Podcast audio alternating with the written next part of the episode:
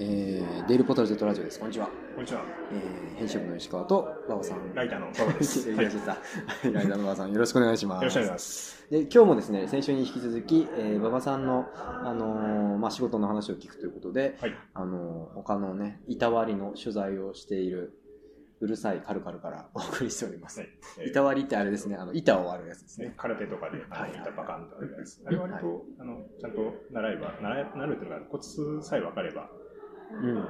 大体誰でも割れるんですよ。そう、なんかね、パッカンパカン割あってる音がします。子供でも割れるんで、あれは。あの、ややり方。やり方なんですね。うん。足元いきます。はい。はそう。で、えっ、と、まあ、先週の続きで、先週のことをざっとおさらいすると、まあ、はい馬場さんが今、デイリーのポータル、えーデイリーのライターが10年目ぐらいで。で、まあ、最初はその記事の投稿コーナーから入ってきました。で、まあ、ライターずっと続けてるんですけど、最近は、あの割と工業、製造業系ライターとして、そっち方面の、本当に会社から、えーそういう会社からの直の依頼みたいなのはいはいがで割とやってるのが多い。はいはい。で、その傍ら、えーお店ですね、飲食店、はい飲食店まあ、飲み屋さんですね。日本酒とはい箱醤油のお店ではい。を経営、経営されてるというう感じですね。で、そこに至るまでの、えー今日は経歴というかそういうのを聞けたらと思っております。私の過去過去ですね。えはい。じゃあ早速いきますと、まず、大卒の後、最初に新卒で入ったところ大が、学を卒業して新卒で入ったところが、はい。会社名とか言っちゃっていいんですけど、あ、差し支えなければ。ああの大丈夫です。最初に入った会社が NTT アドバンステクノロジーという会社なんですけどはあ、も、はあはえー、と NTT の研究所でできた技術を技術移転といって、まあ、一般にこう伝える、あ、はあ伝えると売るというのか、という会社があって、そこで、私、まあ、そこは割とソフト、あと交換機のソフトなんかも作ってる会社だったんですけど、お私のいた部署は、ね、ファイバーオプティクス事業部といいまして、まあ、光ファイバはいはいはいーはい。関連のそういう NTT のあの技術を、えー。扱う部署で、で、その会社の中で珍しくソフト系が多い会社だったんですけど、それはハードの方で入って、へで、えそ。の光コネクタの単面研磨装置っていうのがあるんですね。はいはいはいは単面研磨装置のがあって、それの設計、製造、および技術営業。あと、えー技術員っはいはい。ていうのをやってまして、まあ、ちっちゃい、30人ぐらいしかいない部署だったんですけど、はいはいはい。この設計要員2人しかいなくて、私のと私の上司だった人、ぐらいしかいなかったんですよ設計する人はその研磨機を、いはいはい。そのお仕事を始めた。それは、その、光ファイバーのええ、まあ、端っこについてるコネクタ？コネクタ、の通用コネクタなんで、ガラスの方ですね。はいはいはいファイバーの。あのーよく、うーと、光ファイバーしても、あの、光るケーブルとか言って、あの、iPhone とかああいうので使うはいとかだと、割とプラスチックのものが多いんですけど、あの、石英ガラスを使った、いわゆる本当に光ファイバー、ガラスの光ファイバ。ーのコネクタなんですね。う交換機とかに入ったりとか、はいい通信に使うやつで、うんで、それのコネクタのケマス。コネクタをみ磨くための。単面を磨く。へで、え。その単面を磨くときが、はい。あのーラウンド研磨といって、あの、はい。球状に磨かないといけないです。球あ状っ、て、はいはいはい。でもうんえっ、と、その、光ファイバー自体のあの径は125ミクロン。はいはいはいはいはいはい。えー1ミリの1000分の1が1ミクロン。はいはいはい。その125。だ髪の毛の半分ぐらいの太さ。はあはあはあはあ。で、それを、えっ、と、2点、直径2.5ミリの、えーフェルールと言われるジルコニアのセラミックでできた筒に通す。はあはあはあ。で、まあ、それで接着して、でそはいはいのジルコニアセラミックを、その、ファイバーと一緒に磨くっていう、へそのえ。単面が球状になってる。それも球状って言っても、その2.5ミリ、直径2.5ミリに対して、うん。えっ、と、半径が、えっ、と、25ミリだったかな。企画ちょっとははっきり今覚えてないですけど、はで、磨くんですね。だからもうほとんど、パッと見は、あの、球って言っても球になってるように見。蛍光灯の、の光とかこう当てて、はい蛍光灯はの光が歪んでるから、なんとなく球なんだなっていうのがわかる。い。へえ。で、なおかつ、その、球状になったところの頂点に、その125ミクロンのファイバーが来てないといけないんですよ。い。はあはあはあは。で、その誤差が、はあの、プラスマイナス50ミクロンかな？はあ、に来て50ないミクロンだからって、いう、えっ、と、100分の1じゃないのか。えっ、えっ、と、と、20分の1ミリ1の。100分の5です。あ、100分の5。はいはいはい。そうですよね。で、プラスマイナス50ミクロン以内に収まってないといけない。はいはいあのー、あえっと、プラスマイナスかな。えっ、と、誤差が50ミクロンだった。ちょっと企画、はいはいはい。まあ、まあ、そのぐとりあらいえずすげえ細かいと。はいにに入れないといけないっていう権はいは利をする装置を作ってる。い。へえ。それはその会社にいた時はずっとそれだったんですか？それで、はいで、えっ、と、他にも、まあ、そういう30人ぐらいで、製製造自体は協力工場に作ってもらってたんで、自分とか製造はしてないんですけど、その設計と、あと製品を出荷する前のメンテナンスだったりとか、で、うん壊れたもののメンテナンスだったりとか、あと、それが実際に納入される時の納入の立ち会いだったりとか、はいはいはいはい。えーと、あと、他にも、あの、光ファイバー用のコネクタを製造するための装置がいろいろあったんですけど、はいはいはその装置の技術指導に行ったりとか、え。ーとコネえーとケーブル被覆処理器とかいろいろあったんですはあよ、はあはあはあ。で、あとその研磨装置も、その研磨装置の使い方の、はいはいまあはい。えー指導っていうのがあったんうで。それも、で、その指導のために結構、日本だけじゃなくて海外も行くことがあって、それはなん、どこに出荷するんですか？どこに行ってその場所じゃなくて、どういう相手先に出荷するんですか？まあケーブル製造の会社ですよね。海外もそういう通信ケーブルを作ってる会社はいはいはが、えーそっかそっか？そっか製造するときにその機械を使うんで、い。はいはいはそのために、海外もスイス、アメリカ、い。はいオランダ、台湾とか。へにえ。行きましたね。いきなり一人で行ってこう言われて、新新卒1年目ぐらいで入入って、じゃあ、あはいとか言って行ったはいいんだけど、はい。あじゃあ部長も来るのかなと思って高く言ってたら、1週間ぐらい前になって、部長何にも準備してるっぽくないから、あれ？行かないんですか？っ て聞いたら、え、私は行かないよ、疲れちゃったもんとか言って、一人で行ってきてとか言って。オランダとスイス一人でさ英語もくっと喋れないのに。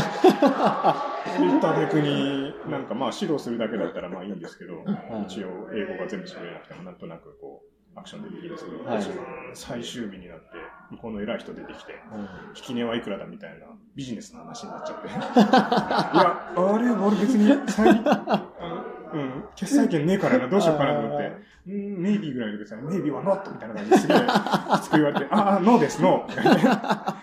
もうノーって言っとけ全部。っ てへえ。それ大変ですねいう。ことがありましたね。へえ。そこは何年ぐらいいたんですか？そこが、えっ、と、4年半ぐらいいて、はいはいはい。で、まあ、もっとこう、ちゃんとしっかり技術やりたいなって言って、どっか転職を考え、うんうんうんで、次移ったのが、あの、半導体関係の、製造装置を作ってる会社。の中でもダイシング層って言って、はい。えっ、と、半導体のウェハーを切るためのダイヤモンドブレード、まあ、ダイヤモンドの刃ですね。はいはいはい。高速で回して、で、削り切っていくっていう、へえ。いう機械があるんですけど、はいはいはい。それの、あの、機構部分を作るっていう、えー客先特殊品の、えーと機械設計ってやつ。ですね。はいはい。は元の決まった形の機械があるんで、それを、まあ、お客さんの方で、うん。ここの部分にこういう部品をつけたいとか、うん。排水管の位置がこっちの方がいいからこっちにしてくれとか、っていう、まあ、簡単な話から、もっとなんかこういう測定装置をここに入れたいとか、い。はいはいはい。えー洗浄機をここに入れたいからとか、まあ、出版っていうんですけど、まあ、そういう装置と装置の間を、ウェハーをあのロボットで動かしていくみたいなのがあうるんです。その時にロボットの手がこう入るから、ここの部分にこういう特殊なえーセンサーをつけてとか、はいろいろそういう機械への改造があるえそういうのです。その半導体のウェハーっていうのはまず何ですか？ウェハーっていうのが、あのよく見る黒い、はいあの IC チップあるじゃなはいいですか。はいはいはいはあの中にまあ入ってると、い。はいはいはい。えっ、と、なんかキラキラしてる。まあ、単純に言って、キラキラというキラ えっと、半導体のこうウェハーといって、はいえーまあ、シリコンのはいはいはいはい。金属ですね。あれを薄くスライスして、はいはいはい。で、えーその上に、あの、まあ、半導体なり、または回路パターンを、はいはいはいはいはっていうのは印刷なんですああ、よ、ね。はははははは。えーとで、えーそういうチップを作って、はいはい、でそれが大きな丸い円状のそのウェハーっていう上にあの写真の技術を使って、いくつも描かれてるわけです。はいはいはいはいはいはい、はい、それを切り離さないといけないんですよ。ああ、なるほどなるほどなるほど。はいはいはいはい。ああ、そうかそうかそうか。最初丸なんだ。丸いでかい。えっ、と、まあちっちゃいと、10センチとかそれぐらいですけ、はいはい、今時はでかいと300ミリ、400ミリ直径のものがそれをこう切るんですよ。で、へえ、そうなんで切るのも、まあ、相手は金属で、まあ、はいつっても、もとも、ものすごい薄くしてあるんで、うんうんもう数、数ミクロンとか、そういうの、はいはい。あの数ミクロンだとちょっと過ぎか、あの、10ミクロン、20ミクロンとか、そうはいいうはい薄くなって、要はあの、その上に何層も重ねたりとか、まあ、うん。いろいろあるんですが、まあ、それを切るわけね。はい切るときに、で、あと、切るときに、あの、どうしても切削切断って、削って切るから、はい。割れたりとか、欠けたりとか、はい。そういうのがあっちゃいけないんですよ。ああ。まあ、ただ、そういう割れたり欠けたりのしないようにするのは、まあ、そのブレードって言われるそのはいダイヤモンドの刃があるんですよ、そっちの性能とかにもかかってくるんですが、はいはいえーとあと機械屋さんのやることは位置合わせとかが正確にできてるかとか。いうことですね。あのえー本当に数ミクロン単位でずれちゃまずいんで、はいはい。それがピシッとこう綺麗に切れるはっていう。うん。ための装置。位置合わせもね、どうやったらできるのか全然想像つかないですね。えーまあまあやり方はいろいろうん結局、えー性能的に、えーとまあ、ガイド、えーリニアガイドっていうのがあって、はいはい。それが XY 方向あって、あとシータ方向があってみたいで、うん。なんで Z 方向があってみたいな感じで、はい合わせ、なんですけどそういう、そっちの方の性能で決まるってういう。ーん。で、まあなおかつその必ず機械ってあのバックラッシュバックラッシュってあの、えー必ず少し遊びがあるんですねそうじゃないと動かないと思うのではいはいはいはい。それをこうおキャンセルするための動きをするとかは逆回一回逆回転するんですよあ。へえ。えーしたりとかっていろいろなそういう細かい調整があるんですよ、はいはいはいそういうのをやって綺麗に切るうーん。やるそういうのをなるほど。設計屋さんでもう完全に、えー、NTT の時は割とそういういろいろ何でも屋さんだったんですけど、はいはいはい。設計を中心とした、こっちはもう完全な設計屋さ。ん。機械設計、設計って、そもそも、なんか、設計をするっていうのもよくわかんないですけど、えなんか、要は図面を引いてるんですか？あーと、?CAD? まあ、図面を引くのは最終的なお話と言った方がいいの。はいはいはい。まあ、設計が仕上がってから、その図面えを。ーと設計そのもの自体はまあ仕様を決めたりから始まる、要はコまあ、設計コンセプトを決めて、はい。仕様を決めて、で、うん仕様が決まったらそれを満たす機能が何かっていう、その機能をやるための機構はどうなるんだろうか。でじゃあ機構をそれをこう、えー製造するために化して、あの図化図にしていくそれが、えー要は図面を描くこの辺の全部一連が設計作業です。えーそこまでやって、そこからなんか試作とかいうのはまたそれは試作屋の人がいる。ああ、じゃあその試作の手前までやるっていう感じなんですか？ね。まあそういう感じ、うまあ試作も自分でやる場合もあったりするんですけど、はいはいはいまあ大きい会社になると、その、えっ、と、仕様を決めるのはまた別にいるとかまあ営業、営業サイトでで？仕様を決めるとかもあったりとか。どこで分かれるかはちょっと組織による。で、それこそ記者会社になればなるほど、これからもう全部やる。試作まで全部やるみたいな。はいはいはい仕様決めから試作しての、そしてそれのテストとか、全部それも自分でやる。だから、もう完全にその設計作業の部分だけ、で、えっ、と、で、かなり大きいところになると、あの、試作でも機械屋さん、はいはあの、まあ、あとメカ屋と言ったりとかうんメカ屋さん、あの、電気関係を設計するエレキ屋さん、い。はいはいはい。で、えっ、と、それを動かすための制御のソフトを作るソフト屋さん、こあーれがそれぞれ分かれてて、連携してやっていくんですよ。はいはいはい。っていう、うーん。え、それ、馬場さんはどこまで？私はメカ屋で、まあ、うん大きいところになると完全に設計の部分だけはいはいはいはい。なるほどなるほど。また設計もあるんですけど、あの、生産技術っていうのもあって、大きいことになると。はいはいはいはでこれを作るためにどういうふうに、こう、えーまあ、加工の手順をどうしたらいいのかとか、いはい。うんうんうんえーどういうふうに部品をこう作り込んだらいいのかとか、はいはいはい。っていう、あの生産技術って人えー、さらにその設計部門、はいはい。生産技術部門、うんそれがまた連携してて、うんころ設計技術部門の人っていうのは、設計もできるし、製造も分かってるし、みたいな。はいはいはい。割とベテランですから、へえそれとは別に開発チームがいます。はあはあはあはあ。開発チームは別なんですね。また別です、開発チーム。えー。開発チームは何してるんですか？開発チームは本当にこう新しい機械を、あの、はえー、せまあ、その半導体のその、はい。だったらその半導体製造装置の新しいものを、もっと性能のいいものあーはいはいはいはい。を作ろうっていそうのをやるのが開発チームい。へっていう、そうえいうそうか、そういう風になってるんですね。なので、えっ、うんと、一口に機械をはいはいは置いてもいろいろ、い。へえなるほど。それ、ええついつい深く聞いてしまいましたが、まだ続きがあるんですね。で、そこでまあ、機械屋さんから、はい。えー突如として私、あの、うんえー法律系の方に、なんで、なんなんでで特許事務所に行くんですよ。うんあの、単純に、はい。えーと、ずっと東京で働けるからっていう、ああ、そっかそっかそっか。えー特許事務所なんでね。はいはいはいはいはい。で、技術的な、あの、やっぱり、えー技術屋さんって割と、こう、新しい技術がどんどん出てくるんで、機械なんかは比較的、こう、枯れた技術が使われるからいいんですが、特にソフト系とかで、しかも、えーまあ、機械用のソフトっていうのは割と決まってたりするんです。けど、はいはい。はいあのシーケンサーとかそういうのを使うんですけど、あのそれこそ、あの、ソフトでも、えーと、SE の人とかなんかだと、はいはいはい。どんどん新しい言語が出たりとかそうですねだんだんやっぱ年齢的に上に上がって厳しくなって、はいはちょっとセカンドキャリアを考えるとかっていう時期ってあるじゃないですか。はいはいはい。えーまあ私の場合ちょっと早すぎたんですけど、セカンドキャリアを考えるのが、えー30ぐらいで考えちゃったんで、はいはいは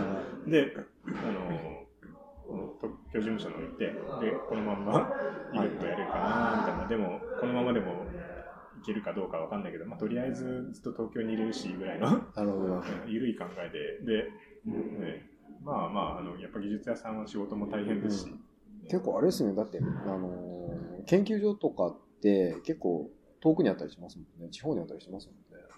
あとそういう製造拠点とかもあちゃこちゃにあったりしそうそうそうそうますし、えーたまたま技術屋さんでずっとその本社のえうんー警部門にいましたけど、はいまあまあいろいろあちゃこちゃ生かされるかもしれないしなーって。いうとこもあり、じゃあちょっと、えー基本あの家が好きだったんで、はいはいはい。そういうことを考えて、もうちょっとこう、業務的にも、うんうんえーまあ、楽ではないんですけど、うん。うんあのうんもしくはマイペースでできそうなところをいろいろ考えなるほどなるほど。でで特許事務所に行って、最初は特許文書の作成って言って、あの特許の文書って独特の難しいですよね。あれを、で、えー、と特に私の場合だと、半導体装置、半導体の製造装置とかの特許を出している事務所だったんですね。なので、そういう技術文書を書く人でも技術がある程度分かってないと書けい。ないから、そういう意味で、うん。えー特許文書を書く、まあ、特許技術者と言われるんですけど、はいやってるうん。あんまり法律自体には興味がなかったから、はいはい。あの弁理士っていう資格があるんですけど、特許だと、はいはい。あっちの方には全く興味がなかったんですけど、へえ、あそうですね。単純に、こう、緩い判断により、えーはいはい。えーとよく朝出て取ってもらえたなと思うんですけど、えーえー聞かれるんですよ、そういうのを目指してるのか的に、でも目指してないと言えないじゃないですか。そうですよ就職の時に。ね。そうですよね。だから、いや、目指してますよ、みたいな。やる気は十分です、みたいな感じの雰囲気出して、で、ゆるゆるっと。やえー。って、まあだから、一応、出願の手続きとかやから、人ある程度の法律の、そういう勉強しましたけど、はいはいはいはあの、そんな、あの、弁理士になるとか、そういうことまでは一切考えてなくて、い。でもじゃあ、馬場さんって、なんか特許取ろうと思ったら一人でも取れるんですか？うんと出願はできるし、もともと出願自体って、はい。はあの別に弁理士に頼らなくても、できることはできるんだよ。あ、はあはあはあはあ、出願とか手続きは、はいはいはいはい。えーできるんですけど、で書類ができないまから頼む。あ書類を作るのがまあ特別なそういうルール的なものがあったり、うんそれこそ免許の更新だってあの自分で全部できるけどあの行政書士の人が書いてくれたり。あれとまあ同じとは言わないんですけど、うんうんうん近いものと思ってはいたはい。だければ、でまあ、ただ、なんかそれで、えー権利の争いになかなった時には、それも自分でやる羽目になるんで、ああ、なるほどね。えはいはい。じゃあ、あんま意味ないってことですね。もうやっぱりちゃんとプロにお願いした方が確実ですよっていう。ほどなるほどあの、で、大体特許なんて一回出しても、前にあの、特許出願のネタも書きましたけど、ありましたね。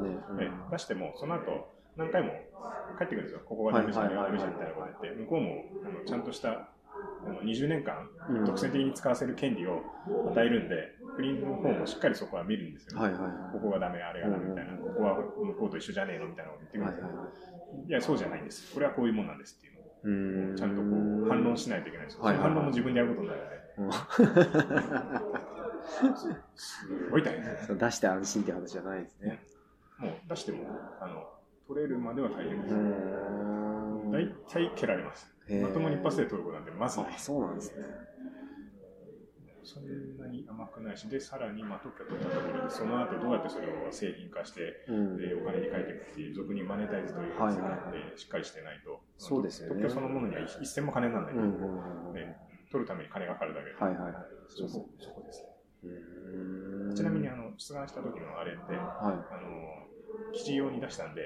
はい。えー、と特許って、えー、と出願した後に、あの審査請求っていうのをやるんだけど、これを本当に特許にしてくださいっていうあ、えー、それ出願を出した後にすのと違うんですね。審査請求っていうのをやって、審査をしてもらって、審査が通ったら特許なんではいはいはいはす。ただ出しただけだと、1年半ぐらい、1年半経つと、い。はい。特許広報っていう国の、まあ、から出ているちゃんとした、はいはいこういう、うんうん。特許出てますよっていう、はいはいはい。に乗る。で3年以内にそれを、えー審査してくださいって言わないと、実際に消えちゃうんですよ。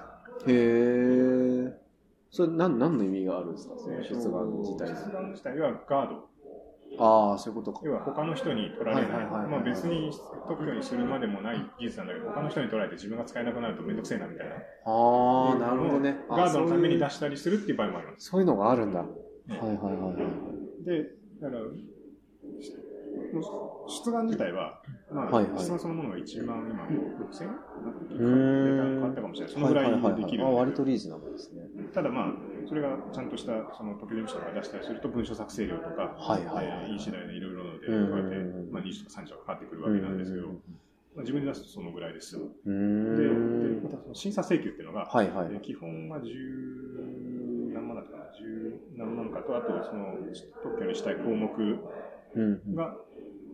がかける何千円ずつかかってくる。あ、へえ。審査はそれなりにお金がかかる。はいはいはい。で、さらにそれで、えっ、と、これダメって言われたら、それに対して反論しないといけないんですけど、その反論にもこれお金がかかってくるんですよ。ああ、なるほどなるほ結構いい額がかかる。ど。なるほどね。そんなに甘かあるのあの世界も。あのとりあえずそれで設計やってたから図面も描けるんで、はいはい独特の図を描くんですよ。うん、なんかありますよね。大体のヌッキーさんはいはいはいはいはいはいてるような、ああいうテクニカルイラストはい。はいはいはい。ああいう世界なんです。ああ、そっかそっか。あれが近いんですね。ねうん。の正確な設計の図っていうのは正確さはいはいはいはいあの、うん10のものは10に言われるあの、はいはいテクニカルイラストって見見た感じ、はいはいはいはい。わかりやすく描け描けてるかっていう。違いなんではいはいはい。またそ違うんですね、そこはじゃあ。なんで、ある程度は、あの、設計で図を描いてるから、はいはいはいはちょっと手法を学ぶと。そこそこ描ける。描けたりそっちをやったりとか、はいはいはいはいあと、特許用の技術文書を書いたりとかして、っはいはいはいはい。ていうのをやってて、してやってたんですけど、8年ぐらい、はいはいはい。緩い感じにやってて、あ、そっか。それ、じゃあ、キャリア的には一番長い。長い。では今は、まあ、ライターの方が長くなっちゃいました。いはいはい。でやってて、なんとなく、飲食店んは将来的に先週も言いましたけど、なんとなくこう、定年退職でもしたら道楽になんかやりたいみたいなぐらいのもうゆるいゆるい考えで思ってたんですが、あの、居抜き物件、えー、中、基本お店って、スケルトンって言って中が空っぽの状態から作るのが割と、はいはい。えーそこから始まることが多いんですけど、うんあの居抜きといって前のお店が中に作ってるはいはいはい、はいあれ造作物はいはいはい。は、中の造作物っていうのはその店をやってる人の権利があったりはいするんですが、それごとお店を売る形。はいはい。だからもう厨房施設とかがもうあるってことですね。はいはいはの物件をパラパラ見てたら、家から割と近いところで、うんうんで、あのー一人でもできるサイズ感のところであったので、あちょっとこれで、で、あと資金的にも、ここだったらはいはい。自己資金で全部、借りるとなると、それこそスケルトンで。内装を全部作って、で中国機も全部仕入れてってやると、うん。1000万とかそういうふうにかかってくるんですよ。で、それをまあ、なかなか世の中皆さんそんな額ないから、うん。手持ちじゃ。なんで、いろんなとこから借りたりする。はいはいはいはいはい。で、それを返しながら店をやる。ああ、それはもう地獄な感じしますね。やるのが大体よくあるんですけど、はいはいはい。なので、そういうことがないように、うんうんにまあちょっとそういったら始められるんじゃないかって始めてみて、うんうんで最初の半年ぐらいは、主に、まあ、仕入れとかネットとかを駆使しつつの週末とかを使いつつ、はいはい半年は普通にまだ会社にやってたんですうんうんうん。で、現場は妻でっていう。そっかそっか、そこ並行してる期間があるんですね、会社員と店主と。ええいきなり会社バサッて入って、もしうまくいかなかったら、なぜ、そうですよね。あの、飲食店の経験もなければ修行したわけでもないんで、はいはいはいはい。いきなりそれに入って失敗こいて、あの、後引けなくなると、年齢的にももう40代でしたから、ええ石橋は叩く、あの、壊れるまで叩いとけっていうのが、はいはいはいはい。ええもうそのぐらいの年えになると。ーそれど、どのぐらい並行してたんですか？半年ぐらいです。ね。ああ、そうか、でもそんなので、か。あれ、これでライターと、これで割といけるんじゃないかって言って、うんで初めて見て、あの、会社を辞めて、ライターと飲食店と、で、最初のうちは、実はそこにさらに設計屋をやってた。はいはいはいはいあのはい。フリーの設計とか図面作成うんの請負仕事もやってたんですよ。うんうんうん2年ぐらいやったかな。うん。それも。まあまあ、たまに仕事はそれで来てたんですはいはいはいはい。けど、基本的にかける労力に対して儲けが薄かったんで、あーそれをやめて、で、ライターの方にこうんう、注力した。はいはいはい。なるほど。それで今に至る今に至る。ですね。あのなるべくこう無駄は削除削除で、おそらくない方向に、はいはいはい。運動は割と辛いものばかり選んでるんです そうですよねの。生活はなるべく辛くない、なるほどな。手のかからない、無駄なことは省くっていうはいはいはい。方法で、でもね、その、ちょっと、店と会社並行する手堅さもありつつ。いい年齢になると、そうですそうそう冒険はできない。そうですよね。ええ僕が、だって今から会社辞めて、じゃあ明日から飲食店やるみたいな絶対できないですからね。そうもう20代の頃だったら、よっしゃ、明日から飲食店だねとか言っても、やっちゃやった、失敗しちゃったって言ったら、また会社戻れる可能性あるじゃないですか。そうそうそうそうで就職。ねえ僕も30 30ぐらい後半ですそうはいかねね。。あのなるべくこう、う道をいくつも作っておいて、で、えっ、と、こっちの道が起こったら、よし、こっちに。そうですね。船ですよ船を横並びに何艘もつけといて、その乗り移りながら、あのあこの船沈みそうだから邪魔だ沈めとけガーンって、はいはい沈めてでなるべくこう性能のいい、えあのね。安定していくやつだけを残して集約していくっていう。いやあのサラリーマンという豪華客船に乗ってる分はいいんですけど、ーはいはいたまにそういう小舟で行きたくなった時はそういうふうになるべくいくつも小舟をくっつけて、はいはいはい。どれにも乗れるようにしておくはい。で本格的に船が沈みそうになったら、うんまた大きい船になんとか助けてもはらっていはいはいはい頑張るしかないんですけど、ななるべくけどもあの大きい船には乗れないなっていう気分にそうここまで来ちゃうと。なるほどね。あー学びの多い2回ですね。はい、ありがとうございました。というわけで、えっ、とこんなんでよければ、いえいえ。あぜひお店にも来ていただければ皆さんあ、。そうですね。えっ、と、じゃあお店の告知でもぜひ。お店、えっ、と、東京都板橋区、えー、常盤台、東武東上線、えー、常盤台駅から歩いて1分、えー、酒と醸し料理 BY、日本酒と、えー発酵食品を扱った酒の魚を使っております。えー、店主の長いお話も聞けますので、もしお時間ある方、ぜひいらしてください。検索の際は、日本酒めんどくさいで検索すると上位に上前は、はいえー、板橋日本酒めんどくさい、東京日本酒めんどくさい、はい。日本日本酒めんどくさいで、い Google で大体トップにうちが出たんですが、とうとう最近は、はい日本酒めんどくさいでうちがトップに出るようになっちゃったんで。で じゃあ、そう、あはいの、店の名前忘れたなと思ったら、忘れたなとか、あれ場所どこなんだろうなって、えっ、と、営業時間とかってなった時に、えっ、と、あれ、店の名前が出ないなと思った時には、日本酒めんどくさいですね。はい、検索すれば出てくると。出ます。ね。はい。はい。じゃあ、馬場さんどうも2週にわたりありがとうございました。どうもありがとうございまはい、さよなら。どうもありがとうございえます。え、こんな話で。いいえ、とんでもないです。